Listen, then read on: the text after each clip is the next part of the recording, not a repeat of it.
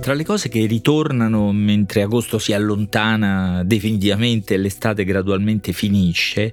c'è per chi lo ama e anche per chi non lo ama il calcio, con il suo spettacolo fuori e dentro il campo di gioco. Ritorna gradualmente anch'esso perché ormai c'è qualcosa di fluido anche nel calendario degli eventi no? sportivi e calcistici,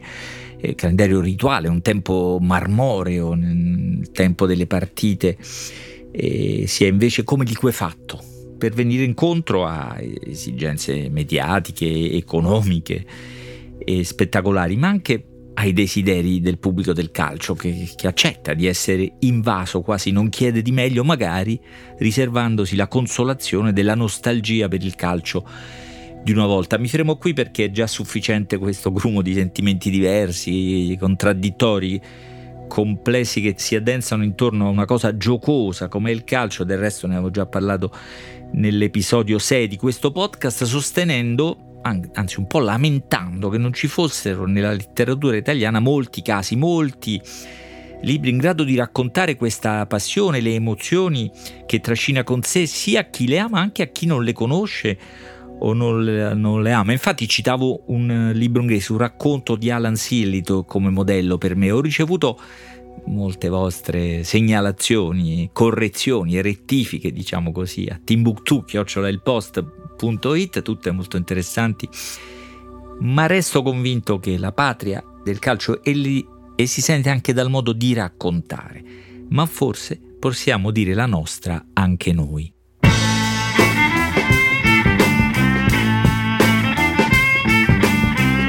Questo è Timbuktu di Marino Sinibaldi, un podcast del Post che parla con i libri.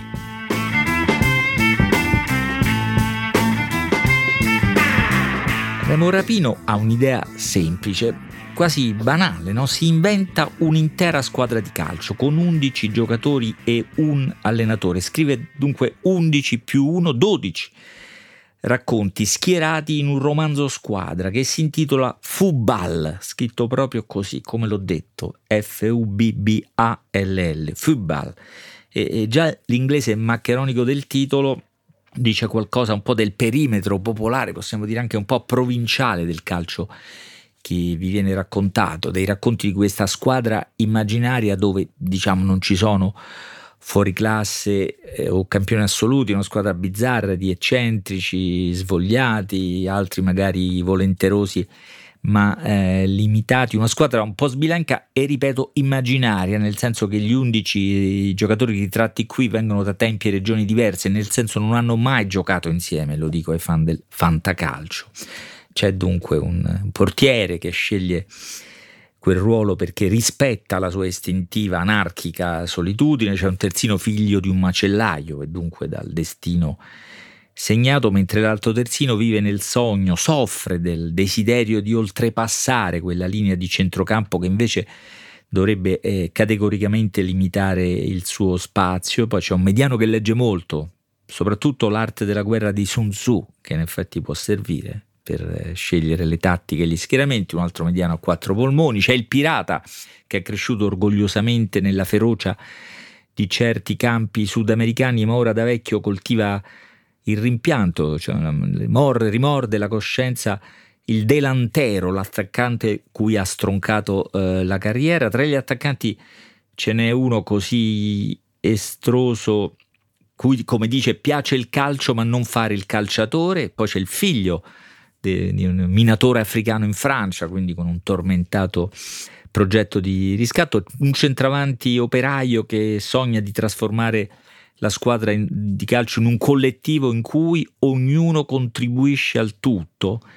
Poi c'è la mezzala che non ce l'ha fatta a diventare quello che poteva, forse perché, e qui credo la citazione sia quella di un grande incompiuto campione realmente esistito, pensava che il gioco del calcio è tutto quello che c'è prima del gol. E poi c'è l'ala sinistra, abbastanza pazza anch'essa, che quando segna a una squadra di ricchi, diciamo alla più ricca squadra che incontra, si, si mette a urlare al cielo un nome, un incomprensibile Pietro Nenni, Pietro Nenni, scritto così,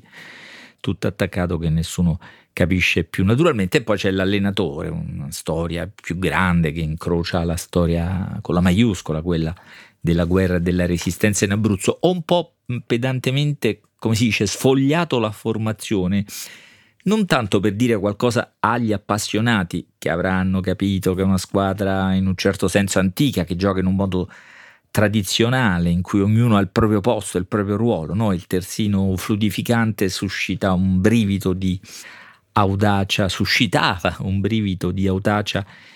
e modernità, gli appassionati avranno anche riconosciuto magari storie vere, nomi di calciatori o allenatori veri dietro alcuni di questi ritratti, ma sono piccole coincidenze, non, non, non identificazioni reali. Ecco, ma questo non, è, non vuole essere un libro per appassionati. Mi sembra invece possibile che questi racconti di vita, i ritratti che escono dei, dai confini del campo del gioco, interessino chi non ama o non conosce il calcio e magari ha vicino a sé qualcuno che invece lo ama, lo conosce, ne, ne è tra, affascinato, travolto, fissato, perché insomma questa ampiezza dà modo di capire quante cose appassionanti, allegre, dolorose, avventurose che riguardano la vita, molto più la vita che non il calcio ci sono in questi racconti. Del resto la capacità dell'autore, un campione singolare anche lui, Remo Rapino, è nato nel 1951 e col suo primo romanzo, Vita, Morte e Miracoli di Bonfiglio Liborio, ha vinto il premio Campiello nel 2020, quindi alla soglia dei 70 anni. Non conosco Remo Rapino e non so per quale squadra tifa, anche se ha attribuito a un suo calciatore una ossessione per un paio di colori che forse sarebbero un indizio sufficiente a collocarlo, mentre è più trasparente chi detesta oppure la sua ostilità, se leggo bene l'accenno a una squadra e ai suoi colori a pagina 57. Non conosco Remo Rapino, ma l'impressione forte è che lui conosca bene il calcio vero, cioè il calcio tutto, quello magico, spettacolare dei fuoriclasse e quello ringhioso, popolare delle periferie dove ci sono i campioni falliti, gli artisti sfogliati, ma anche figure più modeste, magari inadeguate, inadatte, che comunque lì in quel campo trovano